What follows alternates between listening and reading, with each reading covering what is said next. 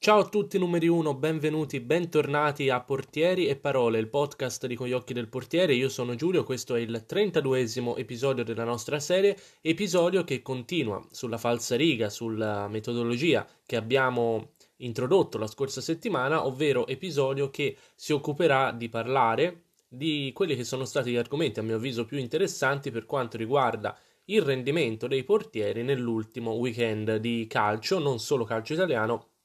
ma anche calcio internazionale, tant'è che oggi, oltre alla Serie A, andremo anche ad analizzare ciò che è successo in Premier League e in Bundesliga. Eh, parleremo di eh, situazioni in cui magari qualche portiere poteva fare meglio, dibattiti che eh, sono stati aperti in merito alle colpe, alle responsabilità di alcuni portieri in occasione di determinati gol, parleremo anche di ottime prestazioni, in particolare di un portiere che in Premier League ha offerto una mm, prestazione, un rendimento davvero super. Direi che non c'è altro da dire, non voglio anticiparvi troppo, eh, scoprirete gli argomenti nel corso del podcast. Io spero che l'episodio di oggi vi possa piacere. Come sempre, vi auguro un buon ascolto e vi do il benvenuto al 32esimo episodio del podcast di Con gli occhi del portiere.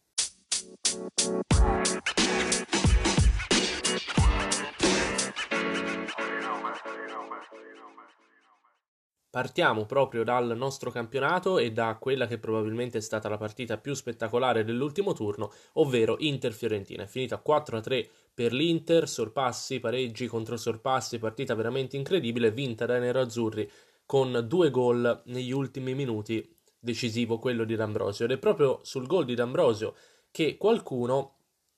ha eh, ipotizzato, diciamo, ha proposto la discussione, eh, e l'ho fatto anch'io sulla pagina con gli occhi del portiere con un post eh, che tra l'altro vi ha coinvolto molto dal punto di vista dei commenti, sul fatto che Dragoschi, eh, Drongoschi, come si deve pronunciare, potesse uscire in occasione di questo traversone di Alexis Sanchez che ha pescato D'Ambrosio sul secondo palo. Analizzando bene questa situazione si vede però che il cross di Sanchez viene leggermente deviato da Castrovilli proprio sul nascere, causando così una parabola che eh, di fatto mette fuori tempo la difesa della Fiorentina senz'altro, ma anche Drongowski che si era posizionato e magari era anche eh, partito per un cross normale. La deviazione che ha modificato e allungato la traiettoria di certo non ha aiutato Drongowski che infatti si è ritrovato un po' eh, spaesato per così dire e probabilmente se avesse provato ad arrivare sul pallone che comunque era molto alto e molto lungo sul secondo palo avrebbe rischiato eh, più che altro di andare a farfalle o comunque di arrivare scordinato al momento dell'impatto col pallone. Quindi situazione veramente molto molto difficile eh, in cui sinceramente penso che sarebbe stato difficile uscire, magari quello che poteva fare Drongowski era coprire meglio la porta,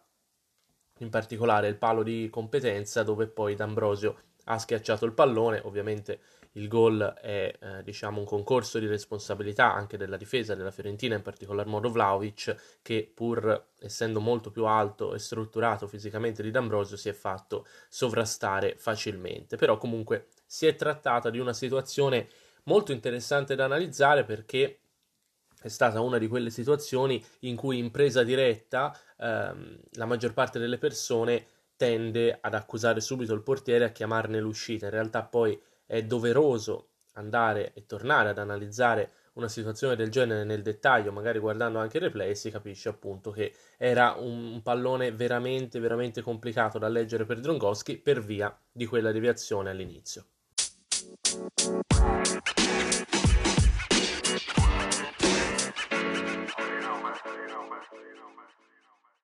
Rimaniamo ed esauriamo il discorso della Serie A con eh, due episodi che mi hanno colpito particolarmente e che in realtà osservo da un po' di tempo, mi capita spesso di vederli e ne vorrei parlare in questo episodio del nostro podcast. Gli episodi a cui faccio riferimento sono il gol di Giuricic del Sassuolo contro lo Spezia e il gol di Belotti del Torino contro l'Atalanta. Ovviamente il riferimento è ai due portieri che hanno subito questi gol, ovvero da una parte Zut dello Spezia e dall'altra Sportiello dell'Atalanta che come sappiamo in questo periodo sostituisce l'infortunato Gollini.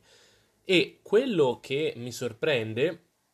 e su, su, cui mi piacerebbe veramente porre l'attenzione è come questi due portieri, ma non sono gli unici, è successo spessissimo tanti portieri, sbaglino la posizione lasciandosi attrarre dall'attaccante e uscendo completamente eh, dalla porta, abbandonando quindi anche la famosa bisettrice no? che ci insegnano fin da ragazzini, quindi di fatto eh, mettendosi in una posizione sbagliata.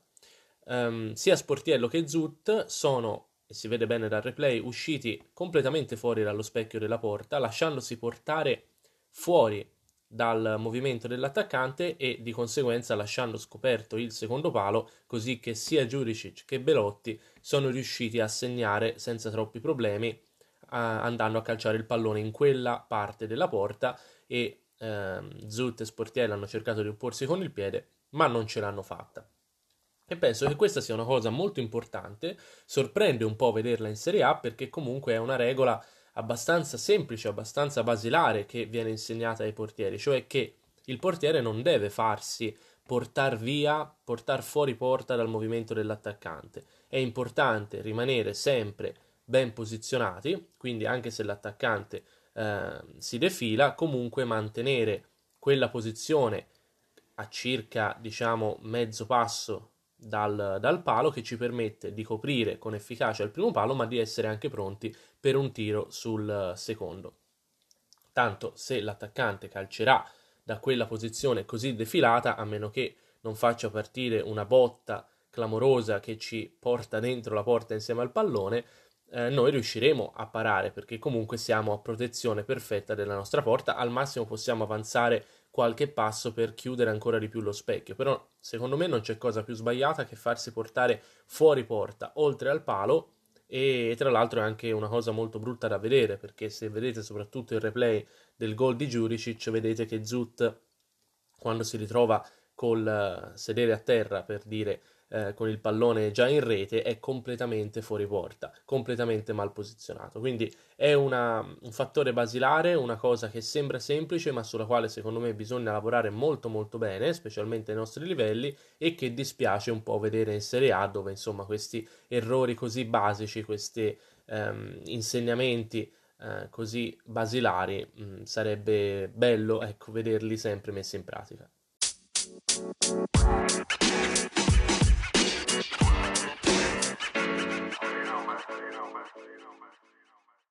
Andiamo avanti, spostiamoci in Bundesliga, quindi campionato tedesco, e andiamo ad affrontare quello che è l'argomento che dà anche il titolo al nostro podcast, all'episodio numero 32 del nostro podcast, ovvero la partita è Offenheim-Bayern Monaco, una debacle clamorosa del Bayern che ha perso 4-1 contro l'Offenheim e la situazione che andiamo ad analizzare è quella del 2-0, il gol del 2-0 dell'Offenheim firmato da Dabur in cui Neuer, eh, diciamo, ha subito gol eh, stavolta utilizzando la croce. Intendo dire che solitamente siamo abituati a vedere Neuer eh, fare miracoli, parare alla grande utilizzando questo metodo di uscita, invece in questo caso ehm, è stato colpito, ecco, è stato eh, appagato, appagato l'utilizzo di questo metodo di uscita. In che senso? Nel senso che Dabur, probabilmente sapendo che Neuer avrebbe fatto quel gesto tecnico lì e quindi conoscendo il modo di uscire del portierone tedesco, non ha fatto altro che un tranquillissimo e ben eseguito certamente, ma tutto sommato semplice tocco sotto, con il quale ha eluso completamente l'intervento di Neuer, lo ha mandato fuori tempo e lo ha superato. Questo ci serve per aprire un argomento che abbiamo già trattato tante volte, ma che ehm, vorrei affrontare di nuovo in questo caso, visto che la situazione eh, ci pone proprio bene la, l'occasione per, per, analizzarlo e ce la pone proprio in modo evidente, ovvero che l'uscita a croce è un metodo senz'altro efficace, ma se utilizzato bene e nelle occasioni giuste, in quelle poche occasioni in cui è giusto utilizzarlo. In questo caso, secondo me, non era giusto da parte di Neuer utilizzare la croce perché Dabur era ancora troppo distante da lui, circa due metri, ehm, di conseguenza eh, fare un intervento che ti pone in modo passivo e di fatto ti mette con il culo a terra, fra virgolette, eh, ti lascia mh, troppo inerme di fronte alle tante possibilità che ha l'attaccante, senza contare che, come ho sempre detto, la croce diventa assolutamente inutile nel momento in cui l'attaccante ha la freddezza di fare un semplice scavetto, perché ovviamente il portiere si apre eh, facendo un intervento preventivo, diciamo così, e quindi se il pallone eh, rallenta la sua traiettoria eh, e quindi arriva più tardi di quello che si sarebbe potuto aspettare il portiere con un tiro normale, di fatto lo manda fuori tempo e lo supera. Infatti è successo proprio questo, Neuer è finito a terra con uh, le braccia larghe, le gambe larghe e il pallone lo ha superato con questo tocco sotto. Quindi è stata un'occasione importante per riaffrontare l'argomento della croce e per ribadire quello che è il mio pensiero eh, che ho spesso ribadito sulla, sulla mia pagina, ovvero che la croce è un intervento sicuramente efficace, ma solo in determinate situazioni, quando l'attaccante è molto vicino, quando arriva un tiro a botta sicura in una situazione disperata, secondo me invece non è un metodo efficace per fronteggiare un uno contro uno, soprattutto quando l'attaccante ha così tanto spazio e tempo per pensare perché può veramente fare quello che vuole e quindi noi dobbiamo essere attivi, pronti a, a reagire banalmente se Neuer avesse aspettato l'esecuzione del tiro si sarebbe ritrovato un passaggio praticamente in mano, invece facendo in questo modo Dabur bravissimo a conoscere le abitudini di Neuer, di fatto è stato superato da un tiro certamente non irresistibile.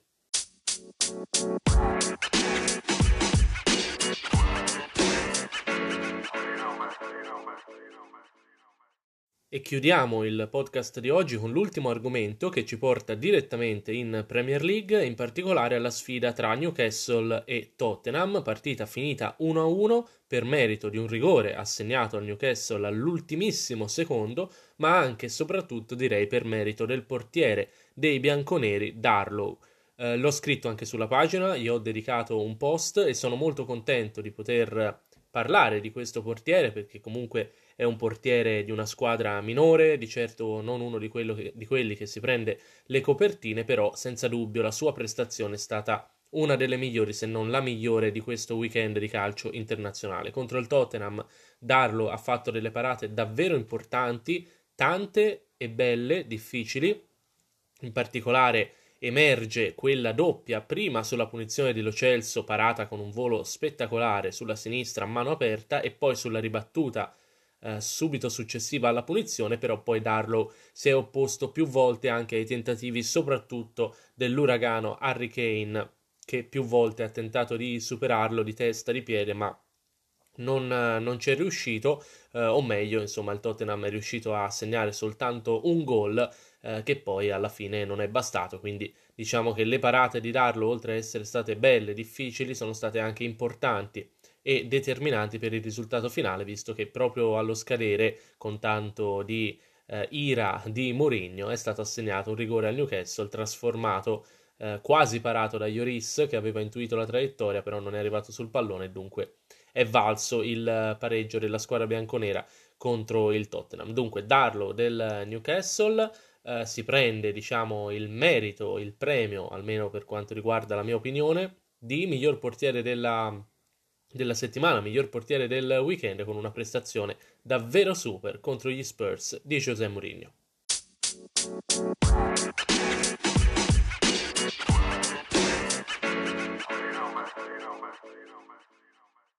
E dunque siamo arrivati al termine anche di questo 32esimo episodio di Portieri e Parole, il podcast di Con gli occhi del portiere che vi tiene compagnia ogni settimana parlando sempre esclusivamente di portieri, di numeri uno, di quello che succede sui campi del calcio italiano e da quest'anno non solo, visto che come avete capito ci occupiamo anche di calcio internazionale, tedesco, inglese, spagnolo, insomma tutto ciò che di meglio può offrirci il palcoscenico del calcio internazionale nel weekend appena concluso. Io come sempre mi auguro che l'episodio di oggi vi sia piaciuto, vi do appuntamento al prossimo che uscirà nella settimana successiva, dopo che si sarà concluso il prossimo weekend di calcio internazionale. Come sempre vi rimando alla mia pagina con gli occhi del portiere, al mio libro Faccio il portiere perché non ho voglia di correre, disponibile su Amazon in versione Kindle e in versione cartacea e poi vi ricordo che se volete potete commentare i nostri post o scrivermi in direct per darmi la vostra opinione su qualunque argomento vogliate sempre riguardante il mondo del portiere. Direi che non c'è altro da aggiungere, vi ringrazio per avermi ascoltato e come sempre vi ricordo di guardare il mondo e in particolar modo il calcio sempre dalla nostra prospettiva, sempre con gli occhi del portiere. Ciao!